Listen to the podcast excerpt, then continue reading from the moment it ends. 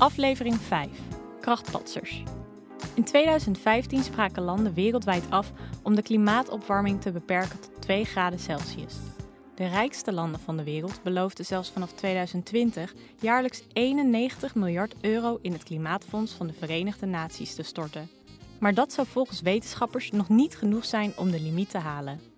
Er moet een eind komen aan het gebruik van fossiele brandstoffen, aangezien dit een belangrijke oorzaak is van de CO2-uitstoot. We moeten dus van het gas af en de vraag is hoe. En nog belangrijker, wie gaat dat voor elkaar krijgen? In deze aflevering ga ik in gesprek met krachtpatsers, lokale wereldverbeteraars die vandaag de dag al grote impact maken in de energiesector. Want waarom wachten tot 2020? Hun bijdrage aan de doelstelling begon met kleine plannen, maar pakte groot uit. Zij leveren groene energie aan de stad en doen dat op een vernieuwende manier. Zo sprak ik John, geboren en getogen in de polder. Nooit echt iets met duurzaamheid gehad, maar toch zag hij een kans om zich te bemoeien met de veranderingen in zijn wijk. Want Almere is een growing green city en dat betekent dat de stad aan het vergroenen is en ruimte biedt aan duurzame ondernemende mensen die daar kansen in zien.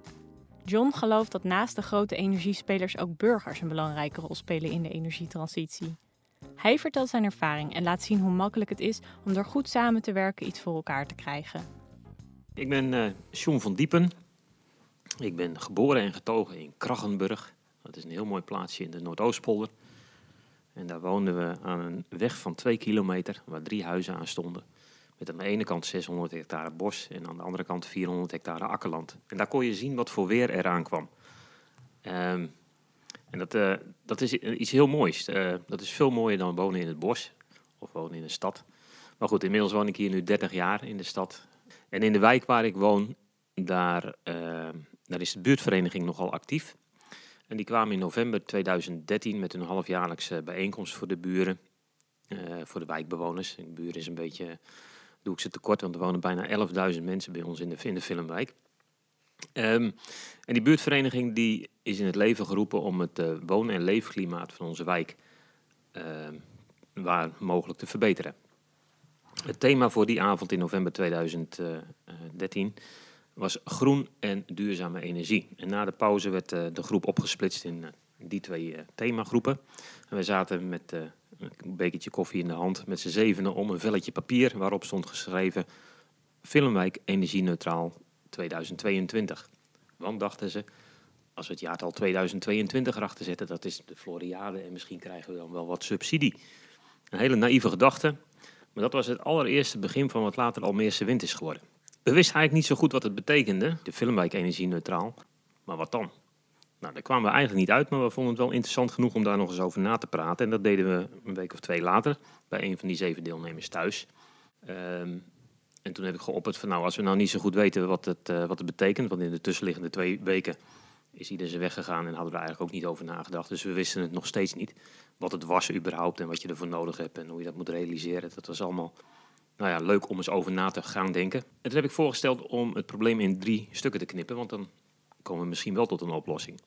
Dus wat zou, nou, wat zou er nou gebeuren als we een werkgroepje zouden oprichten voor mobiliteit, één voor energiebesparing en één voor duurzame opwekking. Uh, ze gingen allemaal naar mij kijken van, wil jij dan niet duurzame energie gaan doen? Uh, ik, ik, zat er niet echt op te wachten. Ik had een week daarvoor had ik een artikel gelezen in de krant dat bij de Kamer van Koophandel 1258 bedrijven of zo ingeschreven stonden die in uh, zonnepanelen handelden. Ik denk, ja, dan moet je natuurlijk niet nummer 1259 willen worden. Dat schiet nee, helemaal dat niet op. Veel. Dat heeft geen toegevoegde ja. waarde.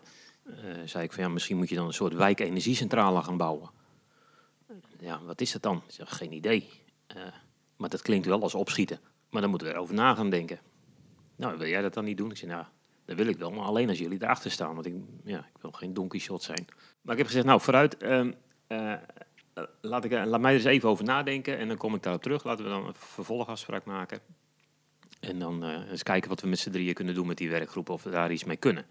Uit die avond is eigenlijk na verloop van tijd uh, Almeerse Wind uit ontstaan. En Almeerse Wind heeft eigenlijk helemaal niets meer te maken met de filmwijk. Het idee is wel in de filmwijk ontstaan, door dat papiertje wat op de grond lag, van de filmwijk Energie Neutraal 2022. Het, het is niet zo zinvol. Het is, als je duurzame energie wil maken, dat heeft helemaal niks met een, met een gebied te maken, of met dat het bij de ene straathoek op zou houden. Dat is iets wat, uh, die lucht die gaat de hele wereld over, zou ik maar zeggen. Maar uh, zeker over de, over de grens van je eigen wijk. En we hebben besloten om, dat, om er Almeerse Wind van te maken. Waarom Almeerse wind? Want die energiefabriek, die stroomfabriek die we dan wilden maken, dat kan je natuurlijk op verschillende manieren doen. In eerste instantie dacht ik aan zon. Maar al heel snel uh, besefte ik me dat wind veel effectiever is. Eén windmolen maakt net zoveel stroom als 35.000 zonnepanelen. Nou, op het moment dat je daarachter komt, dan denk je van ja, als je kunt moet je voor wind gaan. en je moet voor zon gaan. Ze vullen elkaar heel goed aan. En als je het allebei doet, kom je nog ontzettend veel tekort. Dus er is geen enkele reden om het ene niet te doen en de andere wel. Je moet het gewoon allemaal doen. Net zo goed als er ook andere initiatieven in de stad zijn om reststromen te vergassen bijvoorbeeld. Is ook zon en wind zijn gewoon voorbeelden van duurzame opwekking. Er zijn ook andere initiatieven in de stad vanuit het stadhuis om diepe geothermie mee te gaan uh, experimenteren. Dat, uh, dat zit nu volgens mij op een zes locaties in Nederland waar ze over nadenken om daar proeven mee te gaan doen die meer dan een miljoen euro per proef kosten. Dat zijn hele grote investeringen. Maar daar kan je ook bijna een stadsdeel als Almere mee van warmte voorzien. Nou, zo zijn er allerlei manieren om groene stroom te maken en windenergie is er één van, maar wel een hele effectieve. Nou, wat gaan wij doen? We hebben een uh, corporatie opgericht, een coöperatieve vereniging. Um, daar heb ik een bestuur om me heen verzameld, waar ik ook onderdeel van ben. Dus een voorzitter en een penningmeester en een secretaris. En we hebben gezegd, wij willen twee tot drie windmolens willen we maken voor de burgers van Almere. Die ook eigendom zijn van de burgers van Almere. Met dat plan zijn we naar de notaris gegaan, notaris Heldoren. En we hebben een heuse energiemaatschappij opgericht. Maar dan geen BV, maar een coöperatieve vereniging. En die vereniging die, eh, die gaat die molens bouwen. Inmiddels ligt de conceptvergunning ter inzage. En die komen op de plek eh, van waar nu de, het windpark Jaap Rodenburg in Almere Pampus staat. Daar staan tien windmolens. Misschien uh, hebben mensen die wel eens gezien met rode masten. 100 meter tiphoogte. En die molens die gaan we vervangen door 10 nieuwe windmolens die de helft hoger zijn, 150 meter. En van die 10 worden er 8 voor de NUON en 2 voor ons, de burgers van Almere. Wij krijgen ook echt die molens in eigendom. Op, we gaan zelf een pachtcontract afsluiten met het Rijksvastgoedbedrijf. We gaan een eigen stroomkabel leggen, een eigen aansluiting bij uh, Liander eigen subsidiebeschikking, eh, eigen handelsvergunning voor de stroom. De hele keten van opwekking tot en met exploitatie en winstbestemming is in handen van ons, de burgers van Almere. Dat kan dus gewoon. Dus we zijn niet per se afhankelijk van een Nuon in dit verhaal. Um, Voor een deel misschien. Nee, nou, we zijn, nee, we zijn een, een, een conculega van Nuon. Nuon die gaat acht molens bouwen en wij gaan er twee bouwen. En hoe kan het dat zij zeiden, doe dat maar gewoon, dat is prima? Nou, dat park is van hun. En op zich uh, zouden ze prima dat park zelf kunnen her, uh, herontwikkelen. Want uh, hij is bijna op zijn eind van zijn technische levensduur. Dat is de reden waarom die vervangen. Nou, in ieder geval waarom ja. het oude park zeg maar, op termijn gesaneerd moet worden. Een mooi woord voor slopen. En de gemeenteraad in Almere die heeft al een aantal jaren geleden gezegd van wij moeten de stad energie-neutraal gaan maken. dat willen ze ook graag in 2022 bereiken. En de nota waar dat in is vastgelegd, dat heet Energie werkt. Dus dat is zeg maar het, uh, het politieke document waarin dat is vastgelegd door het hoogste orgaan, uh, namelijk de gemeenteraad. En we hebben twee bestaande windparken. Dat is in de bocht van de A27, daar staan tien windmolens en er staan er tien bij Jaap Rodenburg uh, in Almere Pampus. Dus als wij wat willen, dan moeten we op die locaties wat doen. Wat ik gedaan heb is, ik heb de NUON gebeld en ik heb ze uitgenodigd om gezamenlijk dat windpark te herontwikkelen. En inderdaad, de eerste reactie eh, die jij ook gaf van, uh, ja, daar hebben ze jou toch niet voor nodig. Dat was nee, een enorm bedrijf. Dat was ook precies wat ze zeiden, daar hebben we jou toch niet voor nodig. Uh, maar ze konden niet om je heen. Nou ja, ik heb, uh, ik heb ze gezegd dat ik denk dat, dat het wel zo is. En dat ze wel de burgers van Almere nodig hebben. En dat samenwerken beter is dan de hele koek voor, voor jezelf houden. En toen zijn we in gesprek gekomen en al heel snel hebben we een intentieovereenkomst gesloten met elkaar waarin we eigenlijk twee dingen hebben afgesproken. De eerste is, wij willen twee à drie windmolens op de eigen balans hebben. Dus dat ze echt van ons zijn, dat we die hele keten in eigen hand hebben voor ongeveer 5000 woningen. En het tweede wat we afgesproken hebben, is dat we gelijkwaardige partijen zijn. Dus ook al is hun bezit groter, hun kennis groter en hun financiële uh, rijkwijde groter. We zijn gelijkwaardige partijen. Nou, uh, dat hebben we op papier gezet. Dat was een heel beknopt uh, papiertje. daar hebben we allebei onze handtekening onder gezet. Vervolgens hebben we er ruim anderhalf jaar over gedaan om dat uit te werken naar een samenwerkingsovereenkomst. En in die samenwerkingsovereenkomst staan veel meer details. over die samenwerking. Maar, is het niet heel ingewikkeld om burgers in zo'n proces ehm, mee te nemen? Want ik kan me voorstellen dat dit nou eenmaal een markt is die staat, het loopt, zij weten wat ze moeten doen. En dan gaan jullie je er opeens mee bemoeien. Of is dat juist de toekomst, dat burgers weer dit zelf in de hand gaan nemen? Ja, het is eigenlijk heel simpel. We buigen mee met het bestaande systeem. Namelijk, zij ontwikkelen een windmolenpark. En bij oplevering nemen wij twee windmolens tegen kostprijs over. Dus zij ontwikkelen, ze hebben de kennis. Dus op die manier worden zo min mogelijk fouten gemaakt. Gaan we zo efficiënt mogelijk naar de eindstreep. Dus wij, wij maken eigenlijk gebruik van hun kennis. En denk je dat dit gaat groeien, zo'n beweging? Dat mensen zelf hun stroom gaan uh, ja, opwekken of in ieder geval in de hand houden? Ja, je ziet overal in, uh, in Nederland zie je coöperatieve uh, energieclubjes uit de grond schieten. Um, daar zit ook een koepel boven voor het geval van wind. en dat wordt nu ook steeds meer zon. Is dat RESCOPE, de Renewable Energy Sources Cooperatives. .nl. Je hebt ook een .be en een .eu. En dat geeft aan dat uh, eigenlijk het zelf opwekken van je eigen energie in coöperatief verband, uh, dat dat steeds professioneler wordt. Dus dat al die leken zoals ik, die dan ergens beginnen met een idee van, goh, je eigen wijk energie-neutraal, dat klinkt wel leuk. Eh, tot aan echt je eigen stroom maken, maar dan in hoeveelheden die ook echt aantikken. Nou, daar, leer je van. Ik ook. Ik leer daar nog steeds heel veel van. Ik heb veel geleerd in de afgelopen vier jaar. En ik ben nog lang niet uitgeleerd. Maar het is heel prettig dat daar zeg maar, een soort koepel boven is ontstaan. Uh, waar je op terug kan vallen als het gaat om het verwerven van kennis. En wat is jouw positie nou bijvoorbeeld ten opzichte van die energiebedrijven? En hoe hou je die verhoudingen goed? En hoe kan je goede afspraken met elkaar maken? Dus wij omringen ons met eigen adviseurs. En werken samen met NUON, wat overigens een ontzettend fijne partij is om mee samen te werken. Uitermate professioneel en correct. Het is nog wel eens een beetje een, een, een sfeer rondom de NUON in Almere uh, van ja, uh, moet dat nou, is dat nou wel zo'n fijne partij? Dat is eigenlijk ontstaan uit het feit dat zij monopolist zijn voor de stadswarmte die ze hier leveren. Ja, want we doen het hier anders in Almere. Hè? We hebben ja. eigenlijk is het allemaal vanuit één organisatie geregeld. De stadswarmte wel, ja. alleen wij hebben het over Elektra. En dat wordt vaak dan over één kam geschoren, okay. omdat mensen dat onderscheid niet maken. Ja. Want ze krijgen in Almere heeft 60% een stadswarmteaansluiting. En die huishoudens die krijgen dan ook inderdaad een factuur voor zowel de Elektra als de warmte van de Nuon. Maar het feit dat wij elektra gaan maken met onze eigen stroomfabriek op palen, uh, wordt vaak nog verward met de factuur voor de stadsverwarming. Dus zeg ja, nu onder is die monopolist en, en, dan moet je niet meer samenwerken. En dat maar is je warm water dat en is, de verwarming. Ja, en dat is toch een ander. Dat is warmte. En wat ja. wij doen is elektra uh, verplicht Maar het onderscheid doen. moet even gemaakt worden. Het onderscheid moet even gemaakt worden. En, uh, en, dat is ook onderdeel van het leerproces. Energie is een ja, één grote verzamelterm voor heel veel verschillende dingen. En daar is elektra er gewoon één van. En vind je dat Almere de juiste plek is om zo'n experiment te beginnen? Of had dit wat jou betreft overal in Nederland wel uh, gekund? Uh, ja, experiment. Kijk, voor iedereen die er voor het eerst mee te maken krijgt, uh, is het op persoonlijke schaal een experiment natuurlijk. maar landelijk gezien gebeurt het echt al heel veel. Je ziet overal lokale energiecorporaties ontstaan, zowel voor zon als voor wind, als ook voor andere ideeën. Bijvoorbeeld de centrale inkoop of collectieve inkoop van zonnepanelen of om deelauto's te gaan rijden. Dat soort initiatieven kan je terugvinden op hieropgewekt.nl. Hieropgewekt.nl, dat is de landelijke kennisdelingsorganisatie. En op de website zie je in één oogopslag of er in jouw plaats ook initiatieven zijn op het gebied van verduurzamen van je eigen leefomgeving. Dus als het je interesseert, het onderwerp uh, je eigen leefomgeving beter maken, schoner maken in milieutechnisch opzicht, kijk op hieropgewekt.nl en je ziet precies uh, welke initiatieven er in jouw dorp of stad uh, al gaande zijn. Nou, uh, van daaruit kan je of aantakken of zelf nieuwe ideeën aandragen. En zijn er veel mensen die daarmee bezig zijn? Want wat is jouw blik op dit moment op uh, de burgers in Almere? Zijn ze zich echt bewust van deze ontwikkeling en, en betrokken of kan dat nog beter?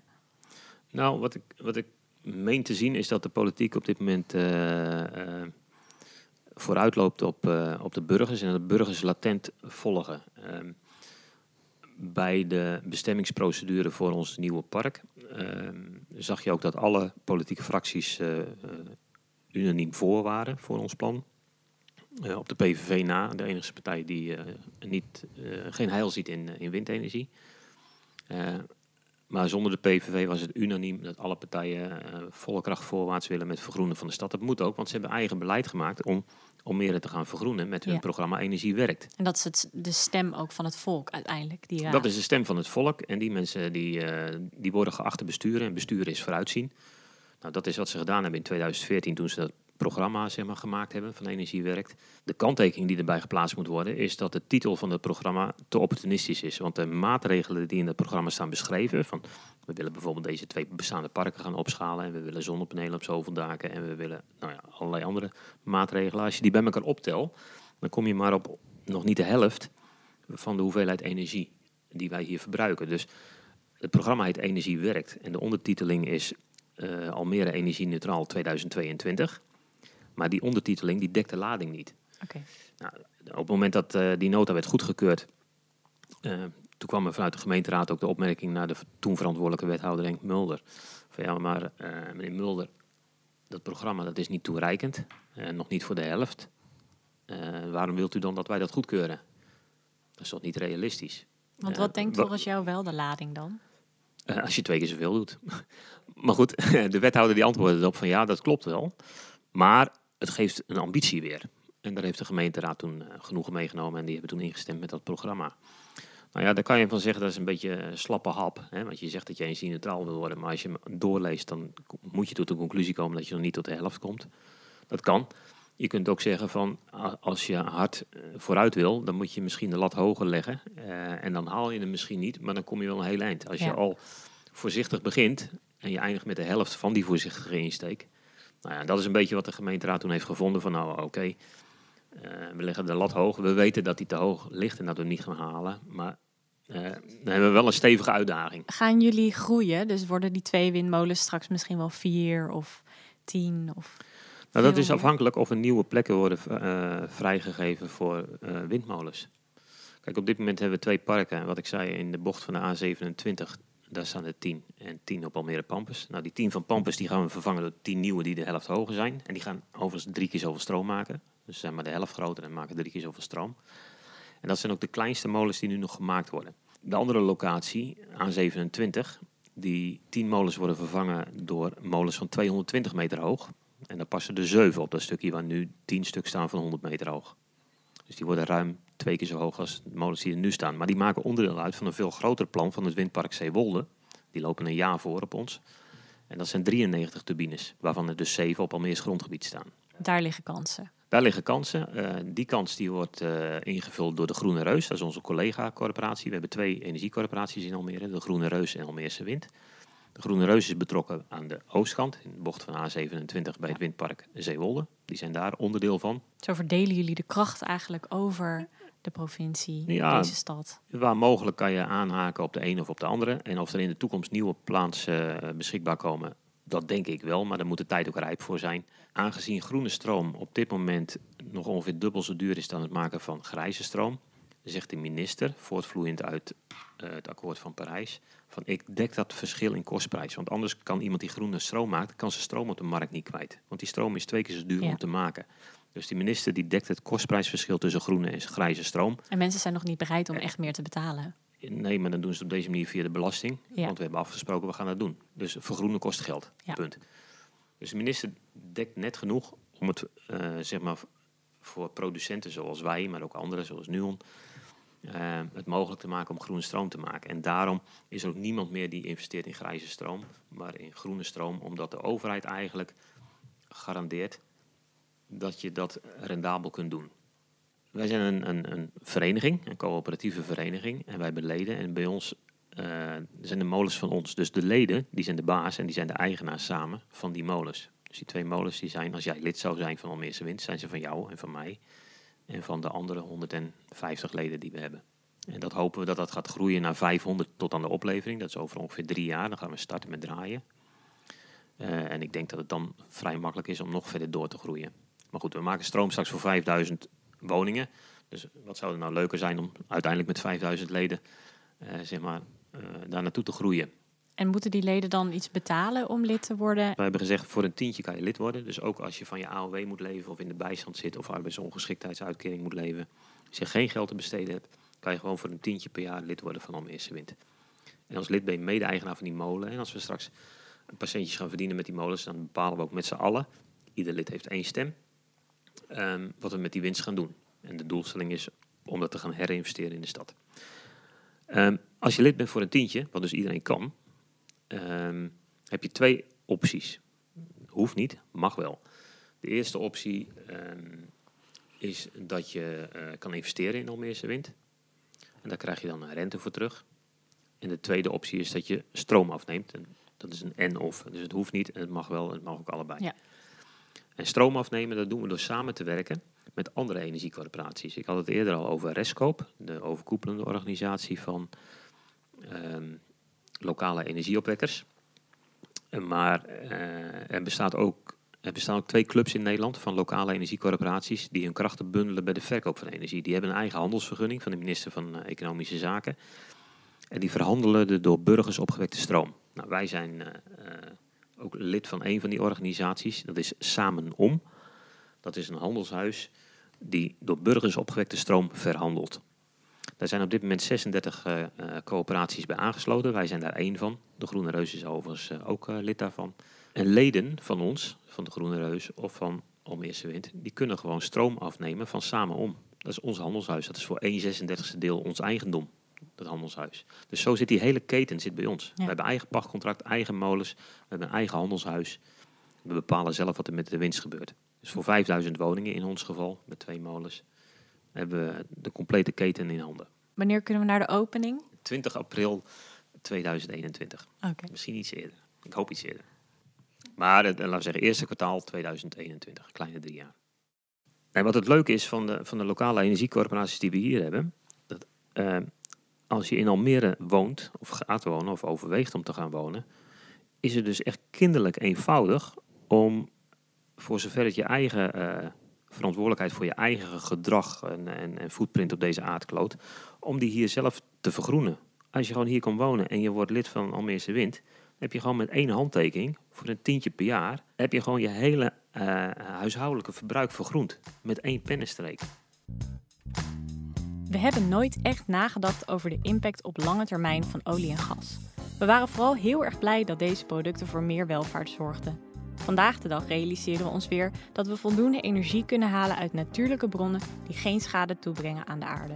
Ik ging langs bij de fabriek van Frank de Bruin, directeur van Groen Gas Almere. Een silo-achtig gebouw waar de hele dag wordt gewerkt aan groen gas. Ik heb het gevoel als ik daar loop dat ik op een boerderij ben. Het ruikt naar mest en dierenvoer. We zijn hier op industrieterrein De Vaart in Almere. En wij hebben hier een eh, vergister gebouwd. En die vergister die eh, produceert een groen gas. Ongeveer eh 4 miljoen kub per jaar. Ongeveer het equivalent van eh 2600 huishoudens wat hier het aardgasnet op wordt gezet. En dat produceren we uit mest en uit co-substraten zoals het zo mooi heet. Die co-substraten die zijn niet meer geschikt voor de voedingsmiddelenindustrie en ook niet voor de voerindustrie.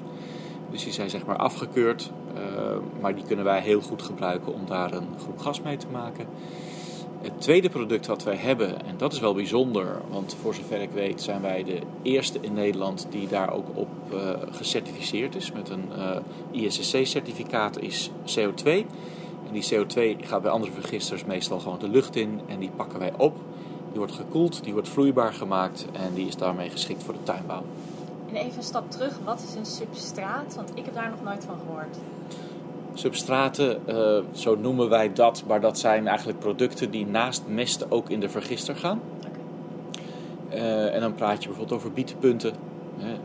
Eh, je praat over, ehm, over afgekeurde bedjes veevoer, eh, ehm, graanresten, maisresten. Dat zijn eh, bij ons de andere producten naast mest die de vergister ingaan en zorgen voor eh, gasproductie. Oké, dus eigenlijk alle restenstromen die overblijven, waar eerder al misschien geprobeerd mee, iets mee, eh, om daar iets nieuws mee te doen, daar gaan jullie nog weer iets mee doen. Ja, wij proberen daar dus weer een, eh, weer een mooier product van te maken dan, eh, dan het eigenlijk op een andere manier mogelijk is. Dat noemen we upcycling. Ja. Dat is wat we hier proberen te doen. Er zijn hier meerdere eigenaren van dit bedrijf. Het bedrijf heeft eh, als eigenaar eh, onder andere Berkhoff, dat is een grote mesttransporteur. Eh, en die heeft daarmee een oplossing voor zijn klanten om mest kwijt te raken. Ehm, een van de andere eigenaren is ehm, is Ludan. Dat is een bedrijf dat, dat heeft veel engineers in Nederland rondlopen. En die zijn in staat om dit soort installaties te bouwen. Um, en die hebben op meerdere plekken in Nederland dit soort initiatieven staan. Omdat het ook gewoon een gezonde business case is. En daarnaast iets toevoegt aan de, aan, aan, aan de duurzaamheid en de energietransitie waar wij in zitten. Dus jullie zagen een kans om een gat in de markt te vullen. En toen besloten jullie naar Almere te komen. Ja, hier in Almere is de, is de locatie heel mooi. Want waar wij natuurlijk altijd naar op zoek zijn, is dat je met de grondstoffen die we gebruiken niet te ver hoeft te rijden. Wij zitten hier in een gebied uh, waar Berkhof actief is om ook voor hun boeren uh, mest op te halen, mest te transporteren. Dus dat zit dichtbij. Er zit hier best wel veel agrarische industrie in de buurt. Dus we krijgen daar ook uh, een, een, andere industrie waar we input van krijgen. Dan zitten we op een industrieterrein die het heel goed toelaat om dit soort activiteiten te doen. Er zitten geen huizen in de buurt of iets dergelijks. We maken best wel lawaai. Uh, dat wil je niet. Uh, we kunnen hier ons gas heel goed kwijt op, de, op het gasnet. Dat is natuurlijk ook een voorwaarde. Als wij ons gas niet, niet in het bestaande gasnet zouden kunnen pompen, dan kun je er niet zitten. Plus dat hier, kijk maar achter je, daar zie je de tuinbouw. Wij zijn ook van plan om nog wat meer CO2 te gaan maken en die ook aan de lokale tuinbouw dan weer te gaan, te gaan leveren. Plus we zitten hier naast de Vijfhoek. En de Vijfhoek die, uh, die is bezig met beton. En we zijn samen aan het kijken, heel innovatief, of we vezels uit ons digestaat ook in de beton zouden kunnen gebruiken. Om het beton lichter en sterker te maken. Kortom, er zijn eigenlijk een heleboel redenen om hier, uh, om hier te zitten en hier een bedrijf te hebben. Ja, wij, kunnen heel, wij zijn heel goed samen met de omgeving uh, aan het kijken of we echt stappen kunnen maken die verder gaan dan alleen de stap van ons bedrijf. Ja. En dat doet de Vijfhoek ook. Die kan ook een stap maken verder dan dat zij dat alleen zouden kunnen. Ja. En de tuinbouw uh, idem. En waarom gaat die samenwerking hier dan zo goed? Nou, daar moet ik de gemeente wel een, uh, wel een pluim geven. Hè. Die hebben die wedstrijd in de, op een gegeven moment hebben die uitgeschreven voor Upcycling City. Um, en daar hebben zeg maar, de ondernemers hier elkaar gevonden en gekeken, ja, wat zijn nou die mogelijkheden? En daar heeft de gemeente Almere ook een stuk subsidie voor ter beschikking gesteld, zodat je ook uh, dat, dat onderzoek mogelijk kan maken. En we gaan ook daadwerkelijk op datgene wat de uh, gemeente Almere in gang heeft gezet, gaan we ook daadwerkelijk op investeren. We gaan hier alweer nieuwe investeringen neerzetten, gebaseerd op die plannen. Hoe zit nou zo'n innovatie in elkaar en waar begint dat? Bijvoorbeeld hier in het kassengebied, ik denk dat dat een hele ja, dat is op zich niet zozeer een, uh, een, een, een, hele grote innovatie. Tuinders gebruiken natuurlijk altijd al CO2 om hun plantjes sneller te laten groeien. Uh, heel vaak gebeurt dat vanuit hun eigen warmtekrachtinstallatie dat ze CO2 oppakken. Maar ja, dat is, noemen we dan maar grijze CO2, zoals je ook grijze stroom of grijze, uh, grijs gas hebt. Ja. Wij maken hier groen gas en een deel daarvan is CO2, dat moet uit dat gas. Dat is dus groene CO2. Dus die tuinders gaan dan groene CO2 gebruiken. Dus, dat is, dus de, de, de CO2-sec is niet de innovatie, maar wel dat het, dat het groen en duurzaam en kortcyclisch is. Dat is, dat is, dat is denk ik een, uh, een, een, een, qua innovatie is die niet moeilijk, maar je moet het wel voor elkaar krijgen en dicht bij elkaar zitten. Een, wat, een innovatie die wat verder weg ligt, en die ook echt wel lastig is. En daar zullen we de komende jaren echt niet mee klaar zijn. Maar dit is ons digestaat. Bestaat natuurlijk uit allerlei componenten die goed zijn voor de landbouw. Hè, de, de, de NP en de K. Uh, maar daarnaast zit er, zit er nog vezelig materiaal in. Dat vezelig, vezelig materiaal, daar kunnen we niet zoveel mee. Dat gaat terug over het land. Uh, maar als we dat inderdaad kunnen vrijmaken en kunnen gebruiken voor in de beton, dan bespaart dat bijvoorbeeld weer cement bespaart dat andere componenten uh, voor beton die minder duurzaam zijn. Is dat een stukje natuurkunde, NPK? Ja, dat zijn uh, uh, bijvoorbeeld kalium, fosfor, dat soort okay. componenten ja. die, die, die nog in ons digestaat zitten. dat zijn hele mooie meststoffen.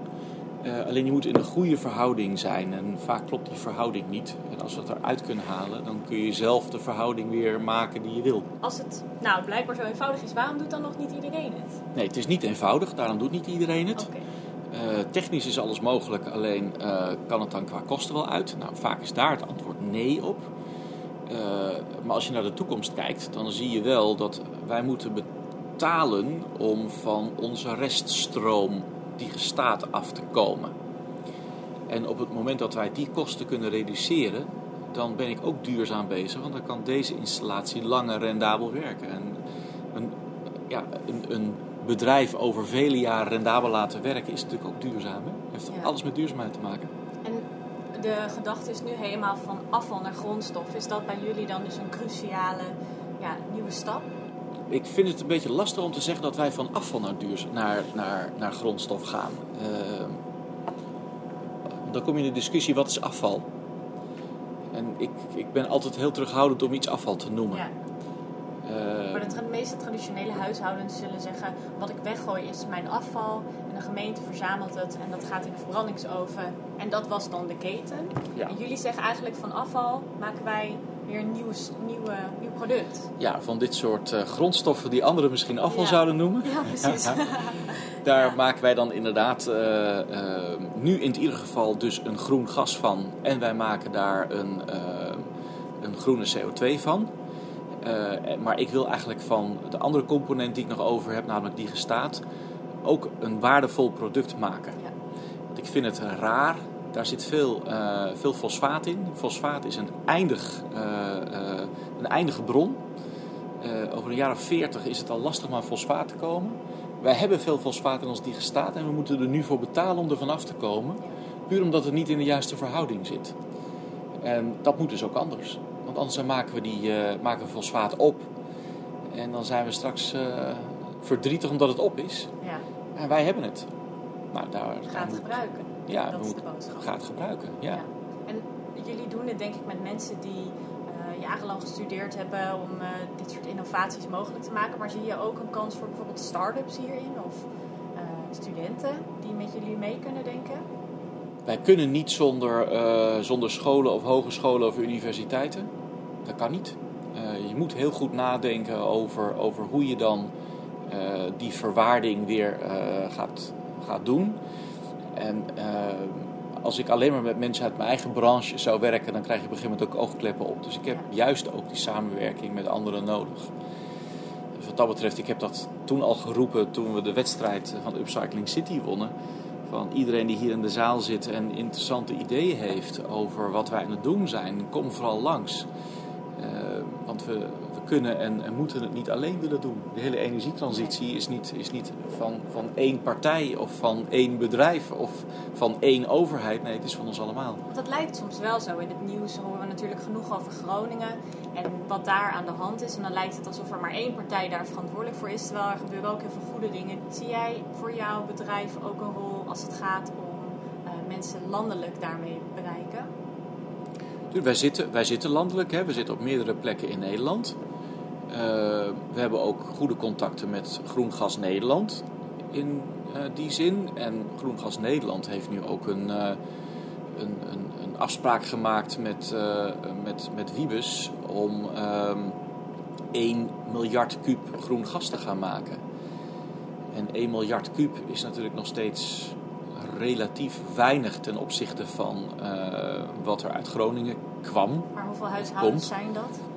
Dat zouden ehm, zeg maar 600, eh 670.000 huishoudens zouden dat zijn. Nou, dat is dus ongeveer drie keer Almere. Ja, ja, dus dat is best wel veel. ja. Het is, maar alles is relatief. Tuurlijk, Eh, ja. de, de industrie gebruikt denk ik net zoveel als alle huishoudens in Nederland samen. Het is een begin. We moeten ergens beginnen. Hè? Nee, het is, het is, het is zeker een goed begin. En 1, 1 miljard is denk ik ook een, ook een aantal dat je, eh, dat je wel kan laten zien dat er iets gedaan kan worden. Ja, wat kunnen we helemaal van gas af? Voorlopig nog niet. Eh, maar ik mag het toch hopen. Wij vinden hier ook, terwijl het klinkt misschien gek, wij zijn gasproducent. Maar ehm, voor de huishoudens vinden wij het prima als die van het gas afgaan. Waarom? Gas verbrand is een veel te mooi product om, om maar te gebruiken, om, om je pannetje naar 100 graden en je, en je douchewater naar gemakkelijk 38 graden te brengen. Dat is natuurlijk eigenlijk onzin. Eh, maar de industrie die heeft het natuurlijk wel eh, echt nodig en kan daar hele mooie producten mee maken. We hebben een heel mooi gasnetwerk liggen in Nederland. dat moeten we gebruiken. Dus we kunnen niet al dit soort vergisters alleen maar in de botlek neer gaan, eh, Nee. neerzetten. Want dat, dat, dat lukt niet.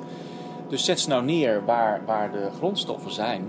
En waar dit soort plekken zijn waar je dat kan doen. En dat gas, dat kan dat gas net wel in. Dat komt vanzelf vanaf hier bij de botlek. Dat Ja. is het probleem niet. Maar ik wil juist hier ook zitten, omdat hier mijn grondstoffen zijn. En ik hier mijn CO2 kwijt kan. En dat je hier, zeg maar, die, die sterke binding hebt. Want het gaat nu in het bestaande gasnet van Almere. En hoe werkt dat dan? Want daar komt dus ook een niet-groen gas bij. Hebben, hebben sommige huizen dan helemaal groen gas en andere niet? Of is het, wordt het gemengd? Het gas gaat hier het aardgasnet in. En dat is een, een, een gasnet dat werkt op 8 bar. Dat is de druk die er is. En vanaf hier wordt het gevuld. En wat vanaf hier gevuld wordt, hoeft niet vanaf de hoofdgasleiding, die op een veel hogere druk zit dan 8 bar gasnet in. Dus wij vullen dat. En de, de buurt hier, die neemt het op. En dat merken die mensen niet, want het is exact hetzelfde qua receptuur als Ja, het, is gas. minder of beter. Het is exact hetzelfde. Sterker nog, wij moeten ons gas niet al te, al te schoonmaken, want het slochtere gas is ook niet eh, van een hele hoge kwaliteit. Ehm, Maar, wij moeten, dus wel kunnen. Je zou het van een bepaalde hoge kwaliteit kunnen Ja. maken. ja, we zouden het nog, nog, nog, eh, nog zuiverder methaan kunnen maken. Maar het heeft niet zoveel zin. Het moet voldoen in Nederland aan de Wobbe-index. Ehm, en daar voldoet het slochtere gas ook aan. Eh, en dat gaat hier het aardgasnet op. Wij voegen daar, net zoals dat de gasunie dat doet, voegen wij datzelfde luchtje eraan toe. Ja. Wat bekend is van, eh, als gaslucht. Want eh, aardgas is eigenlijk geurloos, maar dat is te gevaarlijk. Daarom wordt dat luchtje eraan toegevoegd. Ah, oké. En dat moeten wij er ook aan toevoegen. Dus en is dat een soort parfum dan? Of hoe werkt dat? Nou, dan zou het misschien wel... Dit, Aardgasparfum. ja, ja, zo zou je het kunnen zeggen. Ja, En dat is ook wel, dat is wel een duurzaam materiaal. Ja er wordt, is een heel klein beetje van een bepaalde geurstof die, die, die, er volledig, eh, die volledig verdwijnt als je het aardgas verbruikt. Dat wist ik helemaal niet. Ja. Super interessant. En wat is nou echt de impact die jullie maken? Kunnen jullie dat meten? Nou, op verschillende manieren eh, meten wij onze impact. Eh, wat wij natuurlijk doen is dat wij nou, zeg maar het equivalent van 2600 huishoudens hier in Almere voorzien van groen gas. Dat is impact 1. Impact 2 is dat wij eh, zo'nzelfde, als je naar CO2-uitstoot kijkt, zo'nzelfde hoeveelheid huishoudens aan CO2-besparing eh, creëren vanwege de CO2 die naar de kassen toe gaat. Ehm, impact nummer 3 zou je kunnen zeggen is dat wij volledig ISCC gecertificeerd zijn. En wij moeten daarmee bewijzen dat het gas wat wij maken minstens 60% minder carbon footprint heeft dan fossiel. Dus aan de muur hangen hier de ISCC-certificaten op zowel groen gas als op eh, de CO2. Dus dat is zeg maar de impact die wij hebben op het gebied van duurzaamheid.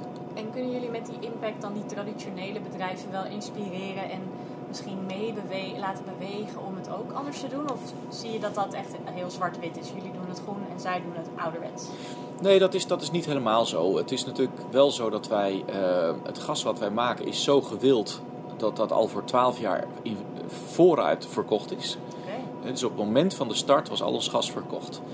En dat gaat naar bedrijven toe die ook in een omslag zitten of een stuk duurzamer willen worden. Dat zelf nog niet, nog niet kunnen, maar wel dat duurzame gas nodig hebben. En ook extra geld over hebben voor zo'n certificering. Ehm, dus ja, je hebt zeker impact op andere bedrijven. Anders zou die dat gas niet al voor 12 jaar kopen. Datzelfde geldt voor de CO2, die is ook al voor 12 jaar verkocht. Is de consument zich hier ook bewust van? Want dat het bedrijfsleven enthousiast is, dat lijkt me duidelijk. Maar weet de consument dat ze groen gas krijgen? Nee, dat is nog. ehm, dat was, daar zijn nu wel bewegingen in. Eh, kijk, groene stroom kan iedereen kopen. Ik eh, koop zelf ook mijn, eh, mijn gas en elektriciteit bij een, bij een groene leverancier. Maar die biedt mij het gas dan aan en dat is dan groen gecompenseerd. Doordat daar bos wordt aangeplant of dat soort dingen worden gedaan. Maar echt groen gas was nog niet te koop.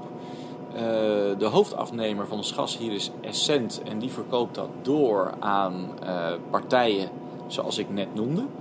Ehm, En zij zijn wel bezig om ook een echt groen gasproduct voor consumenten te maken. Zodat jij en ik ook echt groen gas kunnen kopen, zoals het bijvoorbeeld hier geproduceerd wordt. Wij zijn natuurlijk geen leverancier, wij zijn een producent. Ehm, dus wij produceren dat voor, uh, voor een leverancier en die kan daar dan weer producten Ja. voor maken die voor de consumentenmarkt eh, geschikt zijn. Dat kunnen wij niet. Nee. Dat is ook niet onze expertise. Nee. We zijn zo verwend door olie en door gas. Ehm, gas is, en olie zijn eigenlijk zo goedkoop. En we hebben nooit echt nagedacht voor op de, over de impact op de lange termijn. Dus die, die verduurzaming daarvan is wel een hele belangrijke. Als je dan, als je dan nagaat dat, dat uit natuurlijke bronnen voldoende energie kan komen om in onze energiebehoeften te voorzien, ja, dat vind ik, heel, dat vind ik fascinerend. Ehm, en wat we dan hier doen, dat zijn dan wat wij noemen de moleculen en niet de elektronen. De elektronen, dat is meer zeg maar uit windenergie en zonne-energie. Maar we zullen ook gas nodig hebben. En eh, daar hebben we eigenlijk een beetje op stilgestaan de afgelopen jaren. Hè. Zon en wind zijn al veel verder. Eerste windparken op zee die verschijnen nu al zonder dat er subsidie nodig is. Omdat de bedrijven die doen een lange horizon hebben. Gas is hard nodig. Ik vind het een hele interessante markt. Er is goede techniek voor. En dat moet zich nu verder ontwikkelen. En dat vind ik een hele interessante ontwikkeling. En wat is de toekomst daarvan? Want wat nou als er van een bepaalde reststroom niet meer voldoende is? Gaan jullie dan iets nieuws verzinnen? De reststromen die wij innemen, dat zijn eh, geen stromen waarvan je verwacht dat die er op de, in de toekomst niet zullen zijn. Want eh, we zullen toch, denk ik, altijd wel een, ehm, een industrie hebben die, die melk en vlees en eieren en dat soort dingen produceert. Hè? Dus de mestcomponent van onze input. En daarnaast hebben we natuurlijk een andere input. Eh, dat zijn de stromen uit de, uit de voedingsmiddelen en de voerindustrie. Eh, die, die, eh, die afgekeurd zijn of anderszins niet, eh, niet gebruikt kunnen worden.